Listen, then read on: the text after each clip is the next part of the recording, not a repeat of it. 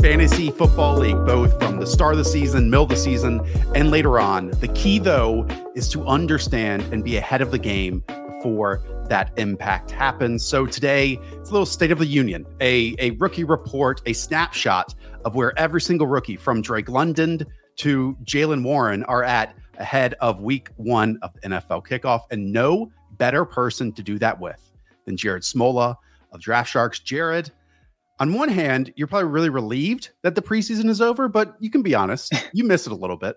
A little bit. I'm ready for some real football, though. I feel like we've been doing this, you know, dra- fantasy draft coverage for like five months because we literally have. Like it starts yeah. in February now. You know, largely because of you guys an underdog. Um, so I'm I'm ready for some real football and start to you know dissect that stuff. Okay, we're going to try to be really snappy. That is my promise. Also, for those asking where Hayden Winks is, he got Trey Sermon from the show. So we really are going to focus on again where each rookie is at heading into to week one and to get ahead of when they might break out. No better place to start, Jared, than the eighth overall pick in the NFL draft.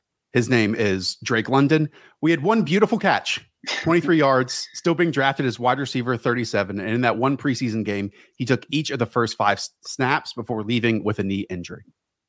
And we haven't seen him since, right? That was on August 12th. So it's been three and a half weeks. No Drake London. I'm, I'm starting to get a little nervous. I mean, the Falcons have downplayed this injury and said it's nothing long term. I believe he did return in some form or fashion on practice here on Monday. And ah, since awesome. we do have that one catch, why don't we just take a look at it, Jared? Because it's beautiful, man. It's a crossing route over the middle of the field catches it, runs. I know that I've ended up with a lot of Drake London heading into heading into the season. He's in that territory where it's like that DeVonta Smith, DeAndre Hopkins pocket of wide receivers, and he's at the top of that list. So let's say health is isn't an issue here at all. We believe he is the odds-on favorite to leave all rookie wide receivers in every single category. Yeah, he's got to be right. Just because of volume mostly, right? I mean, it's Drake London and and uh, Kyle Pitts in that passing game and CPAT, I guess. Um, but and to me too, I thought that Marcus Mariota and Desmond Ridder looked better than expected in the yep. preseason. So that Falcons offense might not be as big a dumpster fire as we thought it was going to be. Well, I forgot to say that we're going to go here in NFL draft order. For some twisted reason, I thought that that was maybe a good way to look back at how long this summer has been and how things have changed, kind of. So Again, another top 10 pick, Garrett Wilson with the New York Jets. Wide receiver 57 right now. The big question for me, Jared, has he cracked two wide receiver sets? I don't think he's cracked three wide receiver sets. Yeah. I, I think the Jets are going to open with Corey Davis and Elijah Moore on the outside and Braxton Berrios in the slot. I don't think that's going to last. Um, but I, I also don't think that Wilson's going to be a factor early on this season. And his talent is a lot of fun, right? Like he can be used in the slot, most certainly on the outside as uh, a player who can win with separation to his game. But for a top 10 selection, this team was really already set up at wide receiver with Corey Davis, who coming off somewhat of a down year last year, but there's some optimism mm-hmm. around that. And obviously, they gave Braxton Berrios a contract for Garrett Wilson. Elijah Moore is by far and away the number one guy. So it kind of feels like Garrett Wilson is in that post buy rookie bump. And we're going to say that a lot for a lot of these players heading into year one. Yeah, I think the question to me is Does Wilson overtake Corey Davis on the outside or Braxton Berrios in the slot. To me, you know, Berrios would make more sense, but you know, the Jets seem to really like him. And again, wide receiver 57. That is now after Josh Palmer, Michael Gallup, Romeo Doubs, and then that's Garrett Wilson's name. Okay. About 14 spots ahead. That is Chris Olave. Uh, it's almost been nothing shocking, nothing overhyped to Chris Olave's solid, steady, I think just like his game so far this preseason.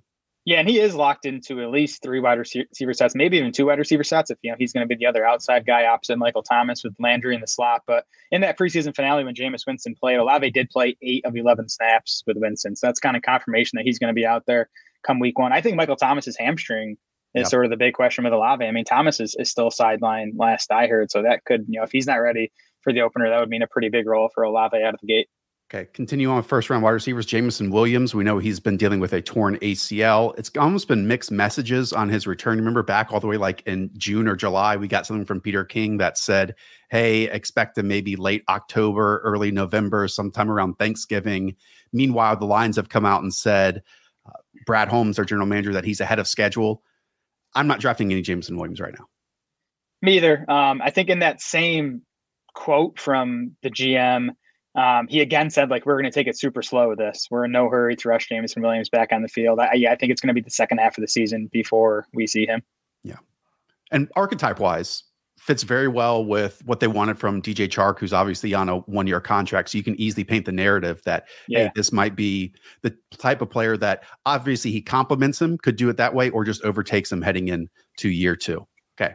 Jahan Dotson, another first round wide receiver. Uh, at some point he was overlooked this offseason, right? Because of all these other first round picks. It felt like he was the latest first round wide receiver almost ever to stay on boards. Uh, wide receiver 58 now. Um, remember, I said there was that clump with Garrett Wilson, was he being drafted? Jahan Dotson is one spot after that. And by all accounts, he lit up camp, Jared. Yeah, I think he's still under drafted at wide receiver 58. Um, and he is another guy locked into two wide receiver sets. He played, Dotson played every single snap, or he ran a route on every single one of Carson Wentz's dropbacks yep. this preseason. So it's, you know, him and McLaurin on the outside. Curtis Samuel is going to play in three wide receiver sets. I get that the upside isn't super exciting for Dotson. I didn't think he was a high upside prospect to begin with. And he's in Washington. McLaurin's still there. They're going to get Logan Thomas back. But um, again, I, I, think at wide receiver 58, Dotson's a pretty good bet to to beat that price tag. Yeah, and Dotson played at Penn State with a quarterback that was throwing outside of his frame at all times. Now he's yes. with Carson Wentz, and really, to me, the the number one advantage now that Carson Wentz yes, I said that word brings the table for Washington is success outside the numbers and down the field in comparison to Taylor Heinicke. Like you go back and watch those snaps for Terry McLaurin, points were erased, fancy points were erased for Terry McLaurin last year on those targets. Jahan Dotson can really live over the middle of the field if he wants to and win in that garbage in those tight spaces, but also by all accounts, again, we haven't really seen it during these preseason games, but in training camp, he's been making big plays down the field too. And again, it's like Joshua Palmer, Michael Gallup, Julio Jones, he's he's going after. And we're getting Jahan Dotson as a starter in two wide receiver sets immediately yeah. in week one. If this was a bold take show, I would say that Jahan Dotson outscores Terry McLaurin this season in fantasy. Wow. love, it's possible. Love that. Okay. One more first round pick at wide receiver. And it's been a tumultuous summer for Treylon Burks, wide receiver 49. Still, still ahead of every name we've talked about except for Drake London. Um, where are we at? Where are you at with with Treylon Burks? Because we've actually seen a lot of him during preseason games, maybe too much yeah. because he's been playing into the second, into the third, into the fourth quarter at times. But as much as we've seen him in preseason games, he certainly isn't on uh, Mike Vrabel's happy list in terms of finishing these practices too. Yeah, the preseason usage usage was concerning. Like, I don't think Burks is going to open the season as a full time player. Um, I think he's going to get on the field because they need him. But that's less of a concern to me because I do think eventually, I mean, he's, he's going to pass Nick Westbrook-Ikhine. Like, if he doesn't, that's a major problem. So I think Burks' playing time will be fine. My bigger concern is he, he just didn't look very good to me in the preseason. He looked kind of sluggish to me. Uh, the numbers back that up as far as yards per route run, 0.8 yards per route run for Treylon Burks this season. That was a bottom uh, bottom 20 mark among like 170 qualifying wide receivers. Like he just was not productive. And I get he's you know playing with backups most of that time. Um, again, he it's even looking at the tape, like he didn't stand out to me. So he's cheap enough in these in these underdog drafts. I'm still taking some shots, but um, I think it might be the second half of the season before we really see Burks do much. So we've ended the first round wide receivers. Let's take a little pause here and, and kind of recap. For Drake London, we know he's going to be their number one quote unquote wide receiver, maybe number two pass catcher. For Garrett Wilson, he hasn't even cracked full time top three wide receiver status yet. Chris Olave has, but I think that there are questions of how much that team is going to throw based on what we saw for Jameis Winston in his first few starts, because it's like 20 attempts versus 35 attempts. I'm leaning more towards the latter. Jameson Williams not going to help until later in the season. Jahan Dotson locked into two wide receiver sets. And again, that brings us to Treylon Burks here, who, if you had to fill out the depth chart like right now, again, on what? September 5th, He's the fourth wide receiver, even running after Kyle Phillips in the slot.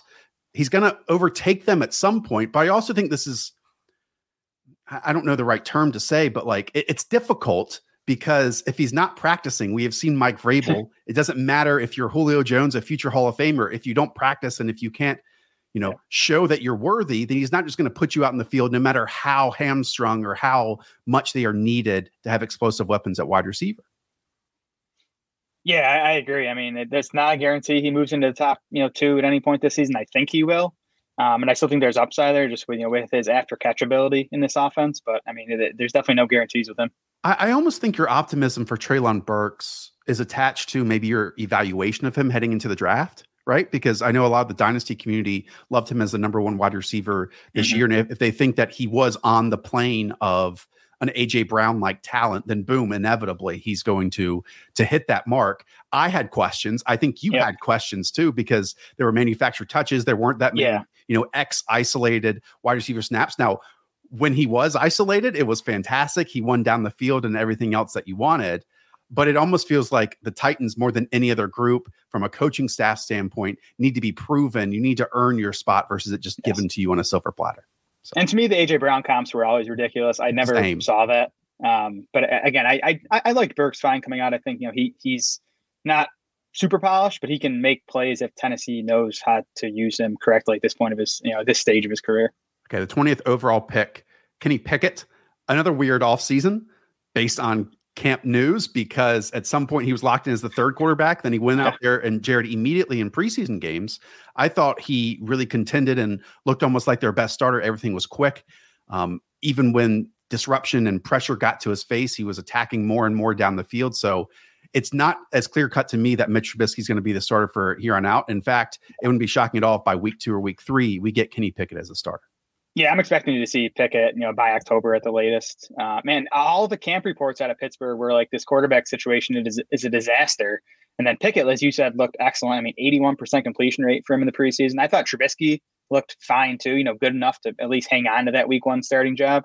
Um, so to me, that's like good news for Diontae Johnson, Chase Claypool, and George Pickens. I think this this quarterback play, you know, is going to be good enough to support them as fantasy options. Okay round two time, we go to the 34th overall selection this past April. Christian Watson, who is still going ahead of Robbie Anderson. It's been quite a drop in his ADP over the last few months. And it's because, Jared, we haven't seen him for a single snap in preseason, but he is back in practice as of today, just before week one. Yeah. You know, plenty of opportunity for him to climb this depth chart pretty quickly, right? I mean, I, I don't think any of us believes in Sammy Watkins at this point. You know, Randall Cobb is, is Randall Cobb. Um, even Allen Lazard is, you know, a very unproven number one wide receiver. So again, Watson, it's not going to happen out of the gate for him. I don't think after missing all that practice time, but you know, by October, I, I, could see him, you know, being part of this, part of these top three wide receivers. Yeah, he has dropped 60 spots since June 1st. That is only fewer than Tim Patrick and Jamison Crowder at the wide receiver position.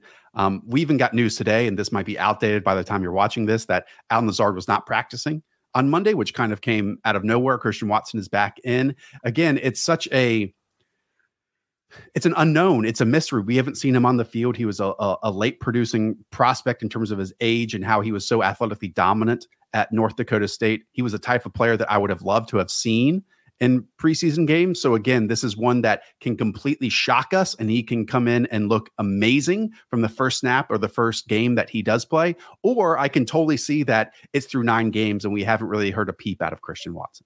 Yeah, I was much lower than consensus on Watson pre-draft. But then you look at the draft capital he got, you know, landing in this opportunity for playing time with a Hall of Fame quarterback and Aaron Rodgers. Like I, I definitely see the upside.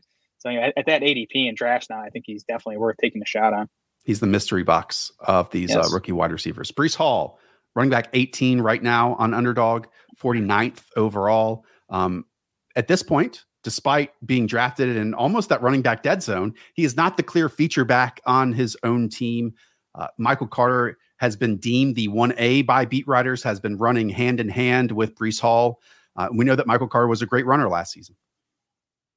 Yeah, he worked ahead of Hall in all three of those preseason games. Now the gap did tighten in the preseason finale. It was uh, 12 snaps for Carter to nine for Hall. I think we're going to see like something very close to a 50-50 split out of the gate.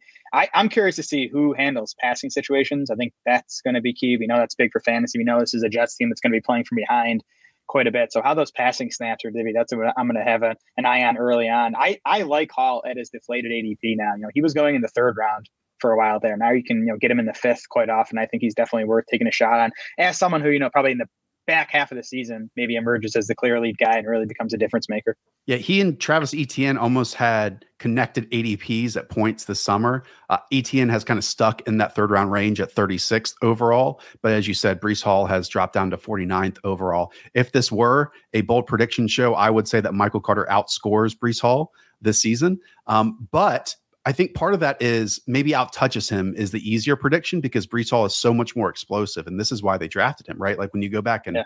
listen to Joe Douglas, it's saying that, hey, it's getting away from the 12 play drives and in turn turning them into four or five play drives. And Breece Hall has that ability to work the seams, work the open field. And I think because of that, even though Michael Carter during his time at UNC was so good in passing situations and even during his rookie season, proved so well between the tackles. I think he's a better between the tackles runner than Breece Hall, but Breece Hall is more explosive. So maybe in the passing game, they get him more and more involved. But I'm I'm with you. Like, even as I say that, he is absolutely the type that again we forget about his status heading into the season. And when like mm-hmm. week nine or week 10 rolls around, he could be the clear leader as well.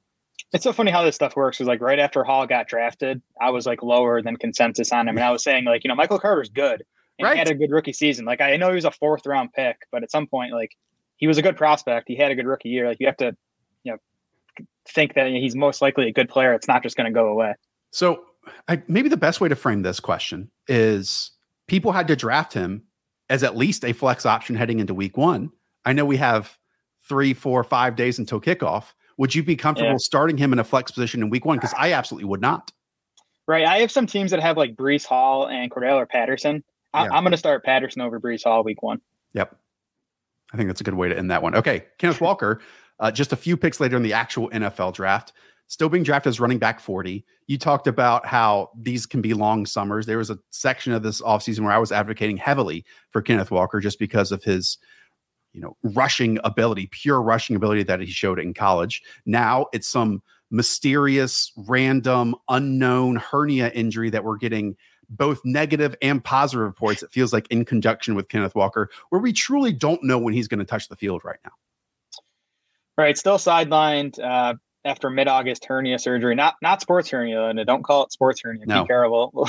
so, um, yeah, and you know, we we saw Walker in the first preseason game, but Rashaad Penny did not play in the game, so we didn't get a look of you know what these guys are going to look like in tandem. Um, I think you know Penny's going to get the first shot here to be the lead back, but it's Rashaad Penny. He has not been able to stay healthy throughout his NFL career either. So I think at some point you're going to get a look at Kenneth Walker as you know, the clear lead back here in Seattle. And I guess it is worth bringing up the the difference in designation of sports hernia versus whatever this is because like Rashod Bateman dealt with a sports hernia last year as a yeah. wide receiver and missed the first six, seven games. So if he doesn't miss again, we have we have no idea.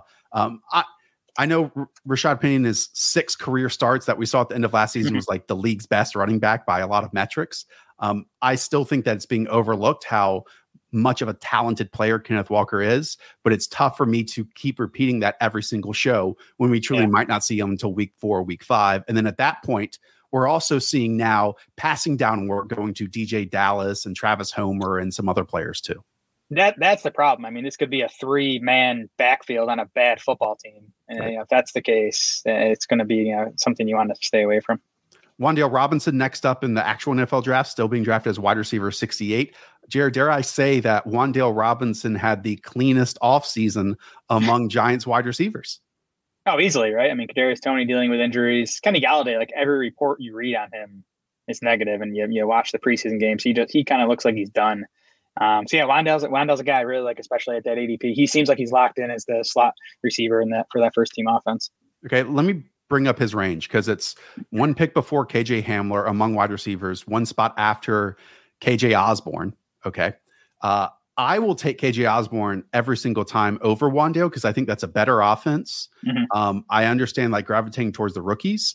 Uh, Wan'Dale has a little bit of running back experience in his past. I know that Mike Kafka, Brian Daboll might change a few things around, but again, this is a slot receiver through and through attached to Daniel yeah. Jones and like just a, a bad, I think, offense in comparison to what Minnesota might put out there. I, to me, like the downside case for for Wan'Dale this season is what we saw out of Rondale Moore last year, where just the A dot is way too small for him to make a, a big impact, especially in like a half PPR setting like underdog. Um, so yeah, I'm with you that KJ Osborn's a better pick. I mean, you know, they're both the you know third options in their passing games likely, and, and the Vikings passing game is one we want to invest in more than the Giants. Okay, we'll quickly on these names. John Metchie obviously is dealing with leukemia right now in Houston.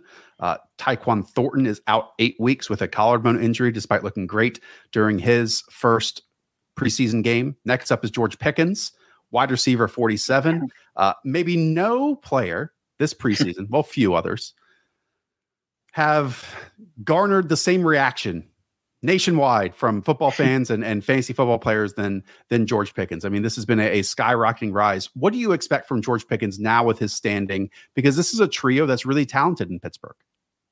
Yeah, I think Pickens might end up playing more snaps than Chase Claypool. You know, when all three of them were on the field this preseason, it was Pickens and Diontae Johnson on the outside, Chase Claypool in the slot, which I like that fit for him.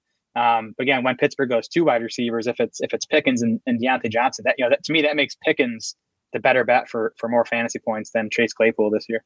Yeah, I think we only saw four snaps of that when Diontae Johnson returned to the field after his extension in in two wide receiver sets. George Pickens got two of them, Chase Claypool got two of them, and Diontae Johnson got all four of them.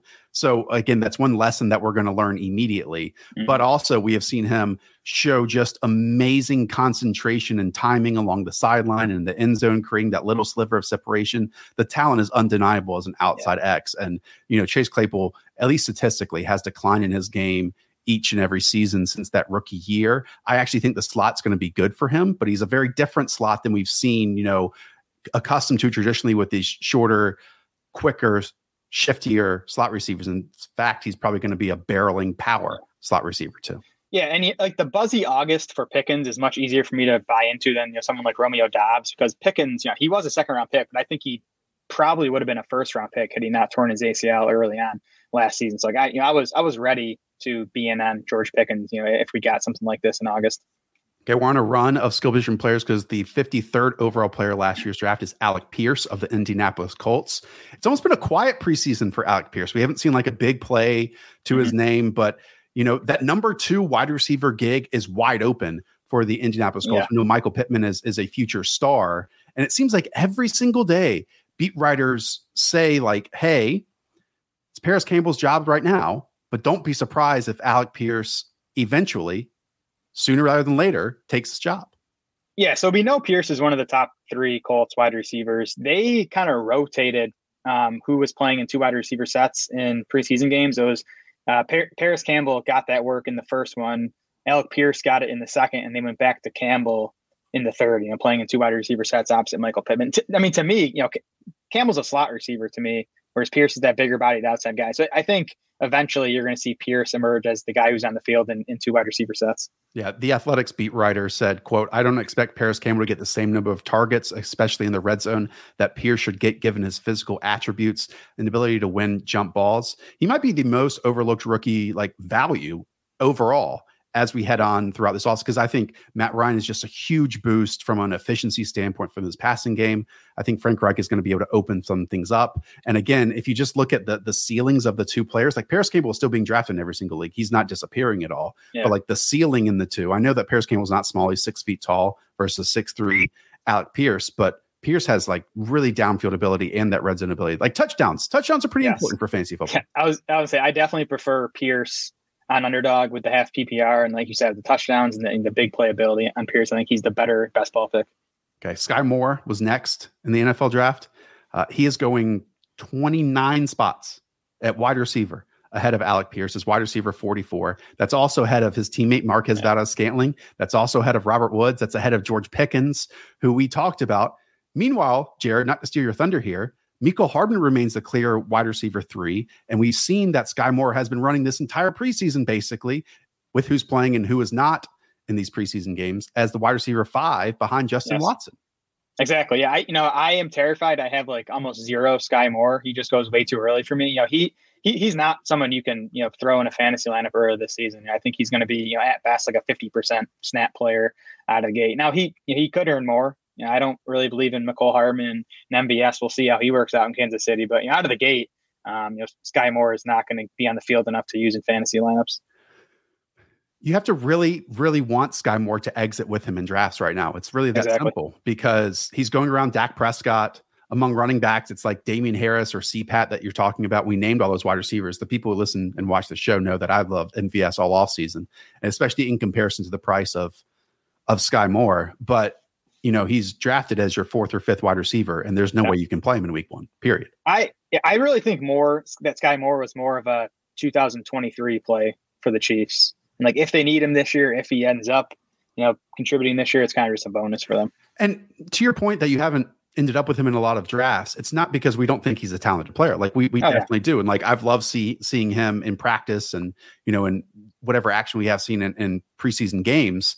Uh, it, it's just that from what May, June, it was driven up and up and up. And then, despite new information, yeah. his ADP really hasn't dropped in comparison to the Christian Watsons of the world and other names that we've talked about. Garrett Wilson's even, you know? Yeah, t- talented player playing with Patrick Mahomes. Like he, he could totally burn me if, if he, you know, moves into a top three spot in this depth chart again. I just think it's more likely to happen in, in 2023. So the Arizona Cardinals, their first, their first pick this past April was 55th overall in the second round. And after giving Zach Ertz a massive contract, they still go out there and select Trey McBride. Uh, we've heard very little of Trey McBride this preseason. The Cardinals have not tried out their starting lineup at all. So, what should we know about Trey McBride when everyone's looking for a, a late round tight end to to maybe hit this offseason? Yeah, McBride missed some time in early August, I think, with a with a back injury, was it? Um, so that's part of the reason he was quiet, I think. But he did play in the final two preseason games. Really interesting usage from McBride. I mean, 41% of his uh, snaps came in the slot. Uh, he had another 14% in the backfield, another 11% out wide. So, you know, only about a third of his snaps were in line in the preseason, which is kind of what we want out of our fantasy tight end. So that was interesting. And the other interesting thing here, too, is Zach Ertz has been sidelined for almost a month now with a calf injury. That's sort of gone underreported. Um, Cliff Kingsbury made it seem like he's like iffy for week one, Ertz is. Um, so I mean, McBride might kind of be forced into a pretty significant role right out of the eight. He, McBride's been a guy I've been adding at the very end of underdog drafts lately, uh, you know, the, the past week or so. Yeah. This last week, if you're filling out the puppy, which just launched, he's tied in 34 like he's the 18th round pick right now if, if you need one because isaiah likely who we'll talk about later now is going in like round 15 or or round 16. Okay, there was one more skill position player there in round two, and it's James Cook, 34th first overall in round two, 63rd overall. Um, he's still being drafted as running back 36, you know? And that's ahead of his yeah. teammate Devin Singletary as we sit here yeah. today, Jared. Is that fair? It's high for me, especially because we're talking half PPR and underdog. I think he has more value in PPR leagues. I don't know if, if you look at the preseason usage. Usage Cook is going to open as you know third on the depth chart know, quote unquote depth chart behind Singletary and Moss. I also think though he's almost going to play a completely different position for the Bills than Singletary and Moss. And I wonder if Buffalo has just sort of hid their plans for Cook this in preseason. Like he has taken 90 something percent of his snaps from the backfield. I think they're going to split him out wide a bit more than what we saw in the preseason. So he'll be an interesting guy to watch in that Thursday night opener against the Rams. I'm curious to see if he, you know, plays a bigger role than what we saw in the preseason his running back archetype is so different than a lot of the players he's drafted around. Like mm-hmm. again, he's running back 36. Melvin Gordon was drafted as running back 38. And like if something happens to Javonte Williams and you have a top 10 running back in, in Melvin yep. Gordon, right? Versus again, a at least right now, a role player and James Cook, who, you know, they chased JD McKissic, as we all know in free agency. They kept chasing it in the draft. And I actually think, like, as an outside runner, as an outside zone runner, he can be really effective. Yeah. But he's in this trio. And it's in a trio, Jared, that I know Hayden has pointed this out. Last year, we really, for stretches, saw Devin Singletary be like by far and away the lead ball carrier on this team. And it still didn't result in that many fantasy points because of the high value touches being dispersed to the quarterback and you know to the wide receivers versus what we've seen with like a James Conner, for example. So now, even with Zach Moss in the fold, it's just amazing to me that throughout the entire summer, basically, James Cook, Devin Singletary were locked into the top 100. Now they're just right outside of it.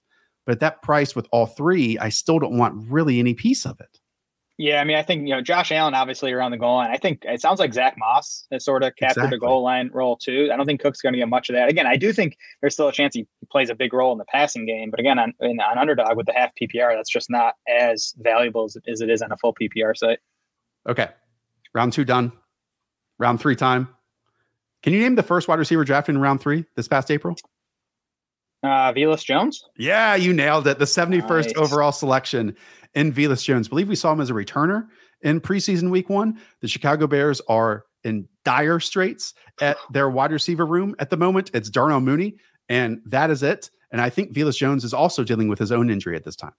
Yeah, he's hurt. Uh, Byron Pringle's hurt. I think Equanimeous St. Brown's going to open the season as Chicago's number two. It's just it's so sad for Justin Fields. Like I, I, I think he could break out this year if he was in a better situation, but it's going to be tough for him. Uh, Jones still interesting to me though as a final round pick, just because the depth chart is so barren. We know he has the speed. He got nice draft capital. Chicago's going to want to get something out of him this season. So he's a guy who, you know, could make four or five big plays this season. And that's kind of all you need out of an 18th round pick.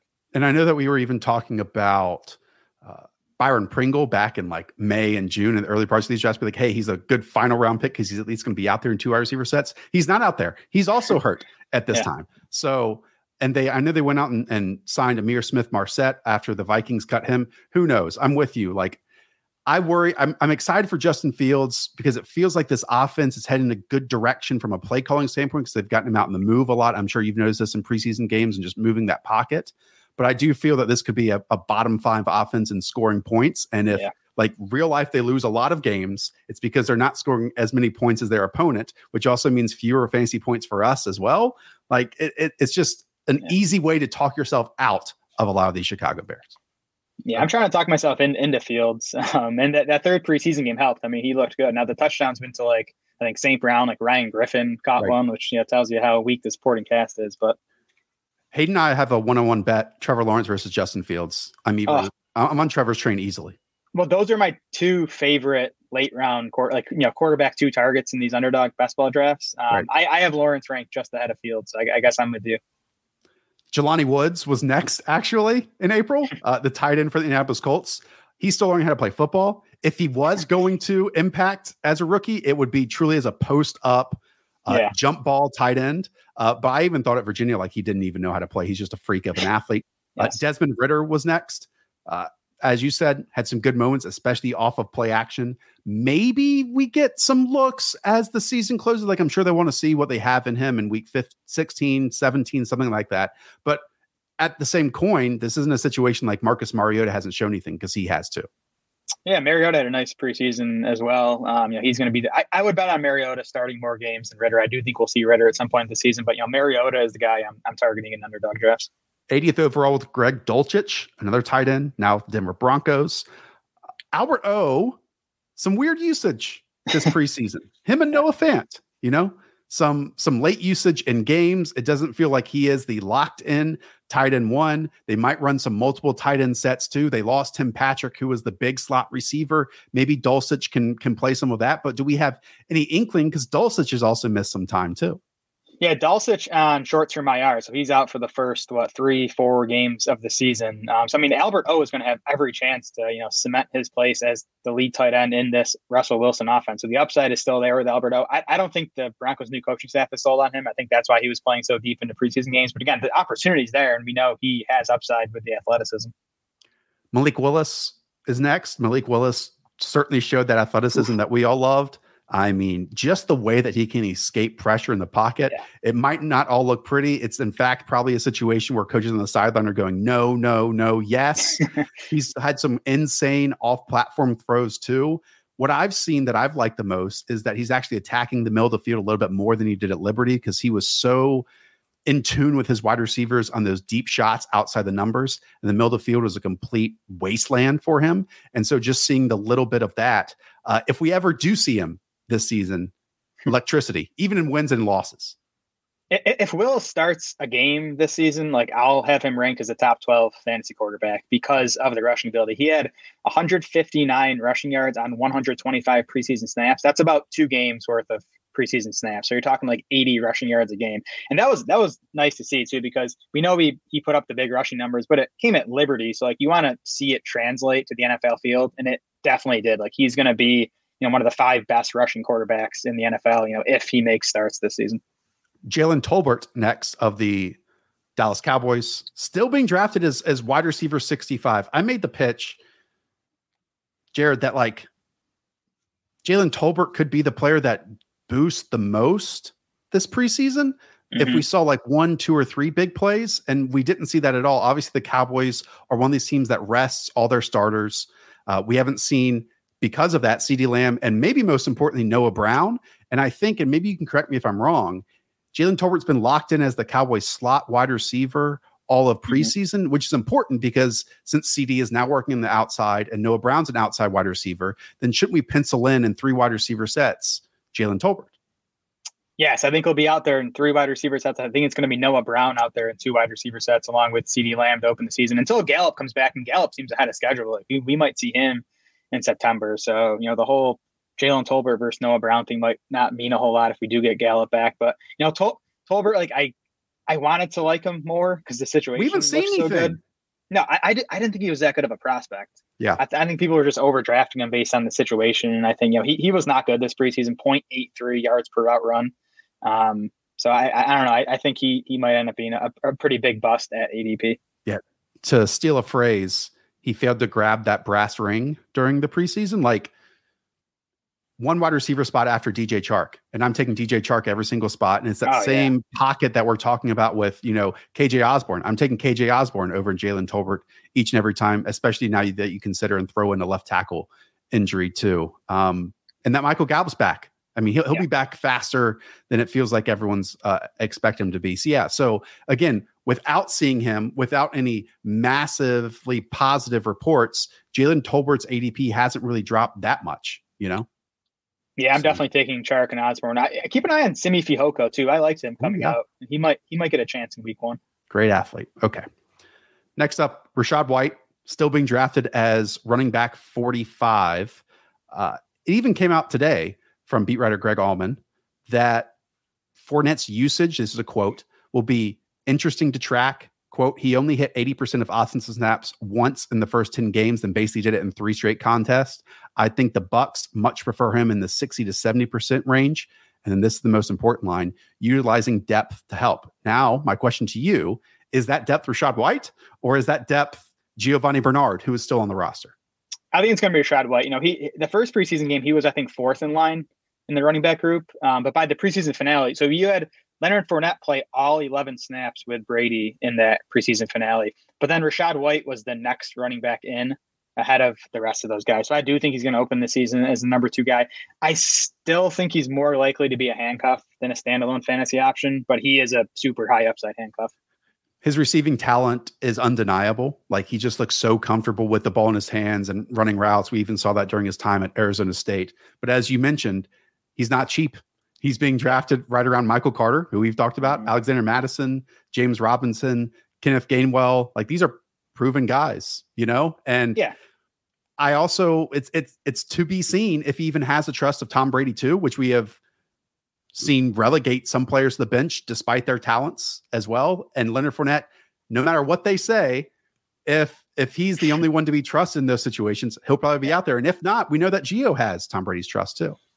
Yeah, again, I think it's going to take a Fournette injury for a White. But I mean, if you're talking underdog best ball mania, you're looking for upside. Like to me, it's White and Mattison in that range. Those are the guys who can be, you know, top 10, top five fantasy backs if the starter goes down. I've been watching a lot of high stakes drafts recently because that's what everyone's doing over the last two weeks. and I've noticed, and shout out to, you know, Karain and Overzed and, and those dudes. Um, I scream though when I'm in chat because they are taking like Rachaad White over someone like Damien Harris yeah. And I couldn't do that. Like I understand yeah. the upside, I know the rookie stuff and yada yada yada. But to me, like Damien, and maybe I'm just so focused on early season production, I can paint a narrative and a picture so much easier of Damien Harris having so many more fantasy points than Rachaad White. Yeah, I mean those those the ship chasing guys have a way they draft and they have a you know type of player they target. It's not how I draft, but I get. I mean, you know, they're going zero running back. They want the upside guy, and I do right. think you know ultimate upside White over Damien Harris. You're talking range of outcomes. I, I, still think you know Harris is is the better pick. Okay, Ty Davis Price, running back 55. Shout out Hayden Winks. Trey Sermon is up out of here, but it's not locked into the running back two spot, is it for TDP? Because he is absolutely facing, if not well behind, Jeff Wilson at this moment.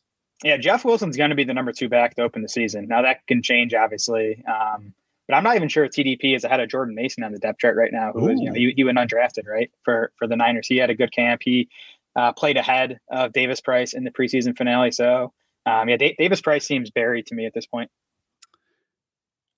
I've theorized this. I do wonder if we're going to see more of those inside gives on zone reads, read options, like we saw with RG3 Alfred Morris, Kyle Shanahan in Washington here with Trey Lance.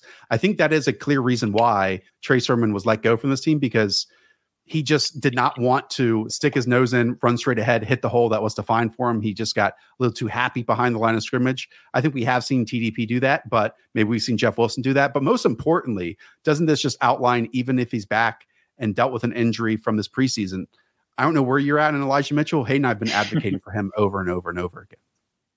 I was kind of just getting in on Elijah Mitchell before he hurt his hamstring. Yeah. And it's like after all the injuries he dealt with last year, he already had a hammy this August. Um, you know, he's cheap enough where he's fine to take some sh- shots, but I'm, I'm definitely not overweight on, on Elijah.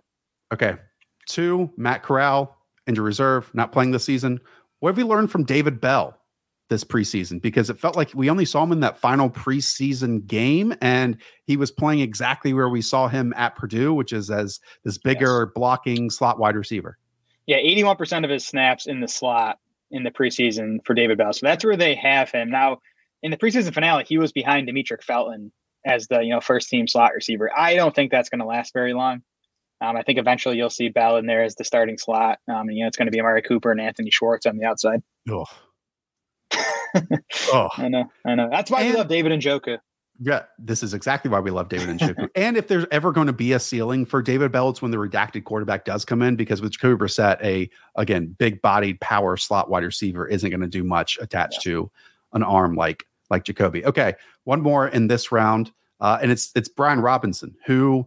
By all accounts, had claimed the starting running back job for for Washington, and has that awful incident where he shot twice feels like there's some positive news though with that where it didn't hit a bone or an artery or anything. We obviously don't have any timetable wish.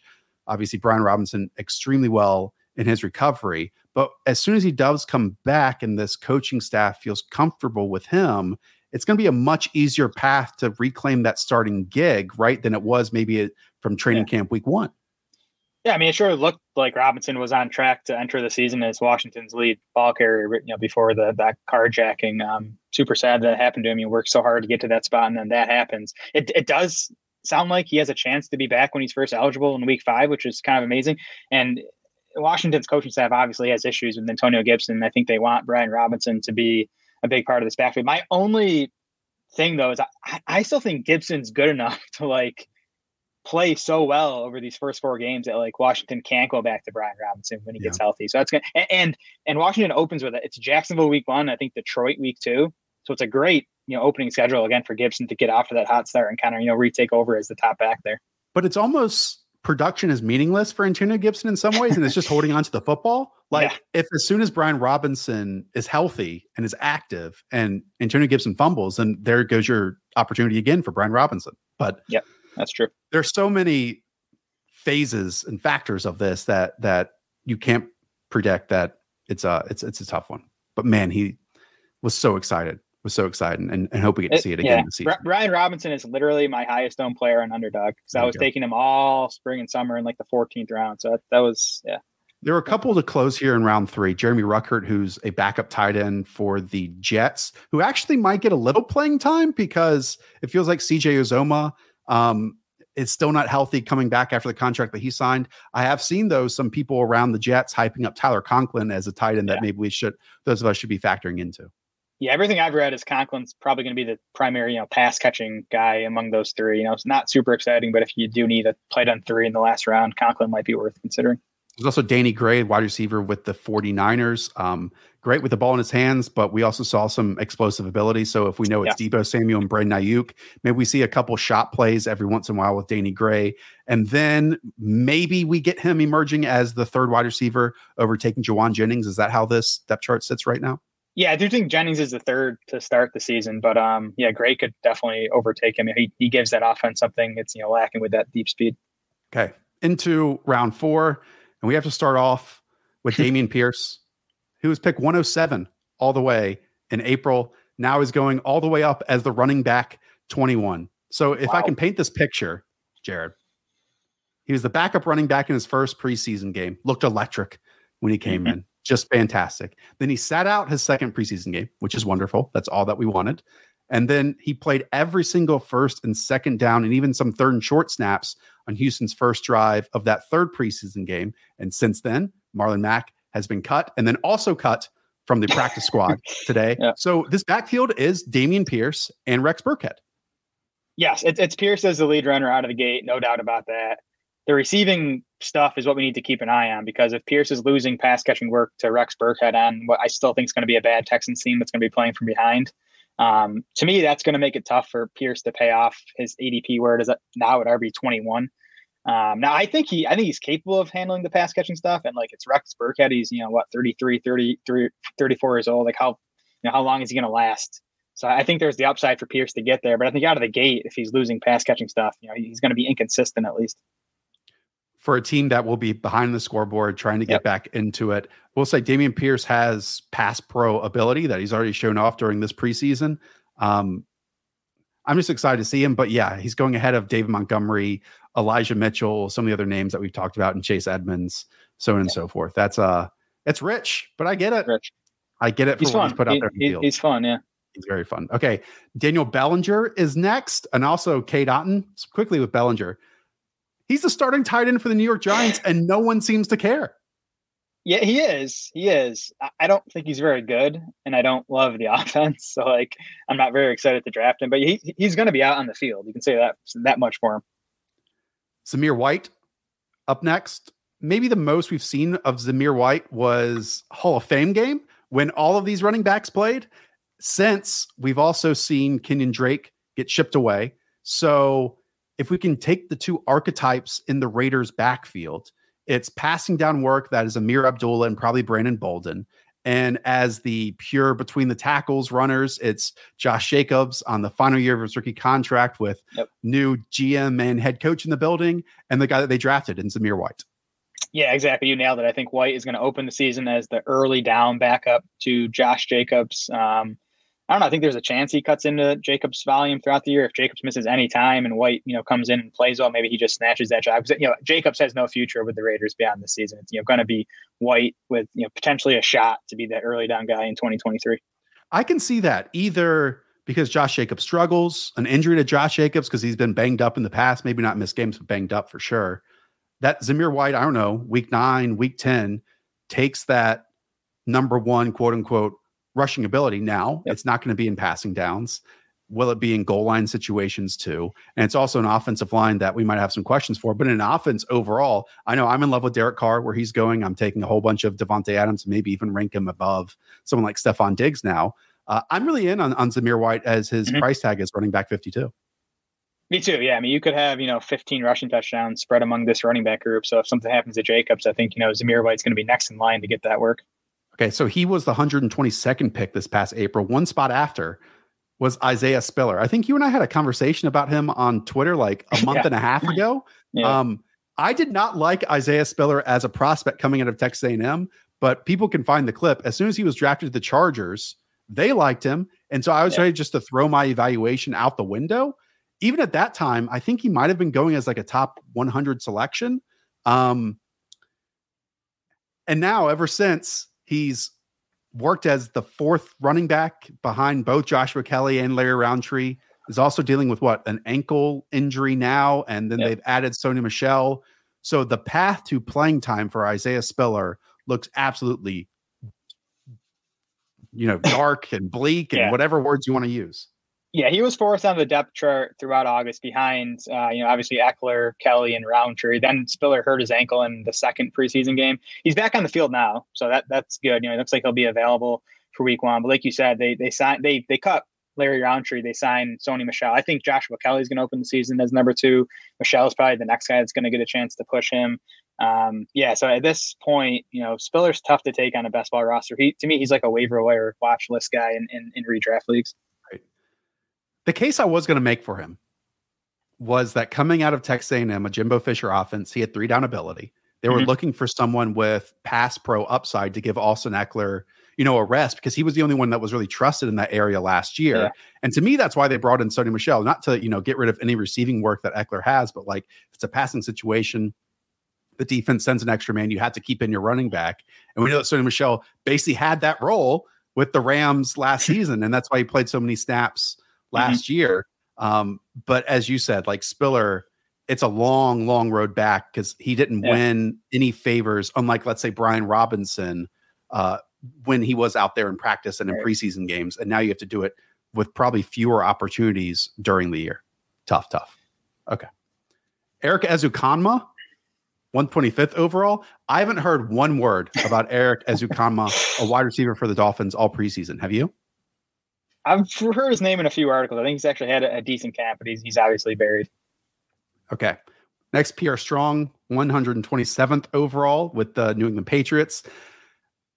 I've said this. I think this Patriots backfield is completely condensed to two people now that Ty Montgomery is out for the first what three four games of of the season. Um, who knows what happens after that? I think if Rhamondre or Damien or both, when they rotate series, look decent and in passing situations. Mainly, I don't see a point where Pierre Strong can force a role like Rhamondre mm-hmm. Stevenson did in this backfield last season. Yeah, the Pierre Strong buzz was always strange to me back in like July and August. Um, yeah, it sounds like he had a pretty rough camp and you know didn't earn a role. I'm not sure about Montgomery, but you know he hasn't been placed on I on the short term IR yet, so. I'm hmm. not sure what his status is. But I mean, I do think if he's not ready for Week One, and if Stevenson gets that chance to be the passing down guy, I think he's good enough to just sort of you know hang on to it. Can we a couple tight ends we can just bypass because they haven't done anything? Uh, Hassan Haskins was actually the 131st overall pick last April it feels like, at least from my seat, that Dontrell Hilliard is yeah. the clear running back two for the Tennessee Titans. Who knows what happens if Derrick Henry goes down, but Hilliard at least has that quote unquote true passing down work, probably. And then we actually saw last year with D'Onta Foreman that at times Dontrell Hilliard was uh, trusted over him as well. Yeah. Yeah, I think you're right. I think when Henry is healthy, that Hilliard will play more snaps than Hassan Haskins. I don't think either guy will be a fantasy factor, obviously, with a healthy Henry. I think if Henry went down, you'd, you'd see a committee with probably Haskins as the early down guy and, you know, Hilliard kind of sticking in that pass catching role. Okay. Next up, Romeo Doubs. I mean, this guy has climbed like yeah. 60, 70, 80 spots over the last few months, all the way up to wide receiver 56. Again, I will repeat that is ahead of Garrett Wilson and Jahan Dotson, who are first round rookies mm-hmm. in this draft class. The question for Romeo Doubs is what is his role, not just in week one, but as we go along this season, right? Yeah, so I actually think he's going to open the season as the fourth wide receiver. I think it's going to be Lazard, Watkins, and Cobb in the slot. I don't think it's going to take Doubs long to, to, get a shot, you know, probably to replace Sammy Watkins and whether Watkins goes down or it's just disappointing. Um, Doubs, by the way, did play. He played 85% of his snaps on the outside. So Green Bay sees him as an outside wide receiver. So that's why I think, you know, Watkins would be the guy that he'd overtake. I, I think that'll happen, you know, by the end of September. And early on, they'll probably get him on the field, even if those are the three starters, because of his downfield vertical explosive ability. And I don't think Sammy yep. Watkins or Allen Lazard bring that to the table. But in the end, we also have a wrench thrown in this too, which is Christian Watson, who was again like the second, third, or fourth pick of the second round. Uh, if he gets in the fold, then like what does that throw in with with Romeo Doubs? It's just gotten really expensive, man. It's it's yes. gotten really expensive to have shares of Romeo Doubs because at least for me, he's going one pick after Joshua Palmer, who's locked into a top five passing offense. And if something happens, we know to Mike Williams or Keenan Allen that Joshua Palmer then becomes probably a top 24 wide receiver each and every week. Yeah, I, I can't even take uh, Doubs over the other two rookies you mentioned, Garrett Wilson and Jahan Dotson. I just think they're much better players, and I'm just going to bet on talent at some point. By the way, right before we came on, I heard uh, Rodgers talking about Christian Watson on the Pat yeah. McAfee show. He, he sounded very excited about Watson. Well, that's good. That's good. He's also going ahead of Isaiah McKenzie, Russell Gage. Like, these are good football players. Yep. These are good football players. Okay. Let's keep it going. I'll try to rush it as we go along. Uh, Calvin Austin, believe he's been injured for the Pittsburgh Steelers. Um, he's only a slot wide receiver, basically. We can move yeah. on to Isaiah Likely, who with the Baltimore Ravens, they actually wanted Calvin Austin, but pivoted over to Isaiah Likely. And it's been a fantastic pre- preseason for Isaiah Likely. He's like the pure tight end insurance play for Mark Andrews. But also, Jared, are you optimistic at all that he could be the third contributor in passing situations among tight ends and wide receivers on this team? I struggled that so much because, for one, we rarely see rookie tight ends make big fantasy impacts, and we also rarely see two tight ends from the same team, you know, be fantasy relevant in the same season. But I mean, you know, we, we know this Baltimore offense is set up differently, and they have nothing at wide receiver behind Rashod Bateman. And we've had multiple Ravens, you know, insiders come out and say that you know they think likely is going to be the third option in this passing game out of the gate. So I, I think he's um I think he's worth considering in you know, around 17 or 18. I think he's probably going earlier than that now, right? Um, so maybe he's gotten a bit overpriced. But I, I think there's a chance for likely. I don't want to you know push in and bet big on it, but I think there's a chance he's a fantasy factor. I think we'll learn a lot in week one where because no team likes to use multiple tight ends three four more than the Baltimore Ravens. You can easily see in tandem Mark Andrews and Isaiah Likely with Rashod Bateman on the outside, or you know put Andrews on the outside, Bateman on the inside, all this cool stuff. But if they go out there and he's not a factor after what we've seen this preseason, then it's going to be a learning process to even get him in, involved in in this offense. And if like James Proche is out there more and more and more, or Devin Duvernay or whoever you yeah. want to say you know. And even if likely is the third receiving option, he still might not be fantasy relevant because you could have Bateman and Andrews soaking up, you know, 50% of this team's targets. And we know it's, you know, not going to be a super pass heavy offense. Round five, Sam Howell. Maybe we see him this year after the preseason that he showed. Uh, I'm super pumped for the 148th overall selection. We talked about round 18 selections.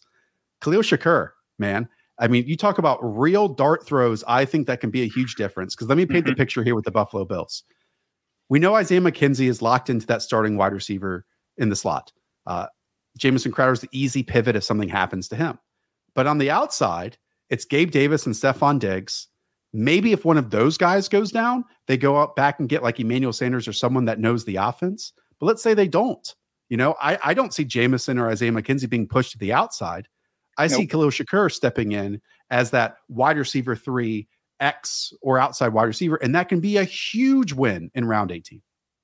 Yeah, I'm with you there. Um, I, I, think the Bills see Shakir as kind of you know backup option in both spots, right? He played 42% of his snaps on the outside this preseason, 54 in the slot. So he was you know mixing and matching, playing both inside and outside again. So I think if you get injuries to any of these guys. And McKenzie, he's back at practice now, but he already missed, you know, a week or two uh, in late August with some type of injury. So yeah, I think Shakir has a chance. He just needs to get on the field. He's on the he's field for this Bills passing game. Yeah. Yep. He has he has looked really, really good. Where are you at on, on Tyler Allgeier, who's next up on our list, was the 151st overall pick. Actually, the 147th overall pick in underdog drafts this year. he's still being drafted as the running back 48, despite us only seeing Cordarrelle Patterson for like two snaps and then Damien Williams also being on this roster.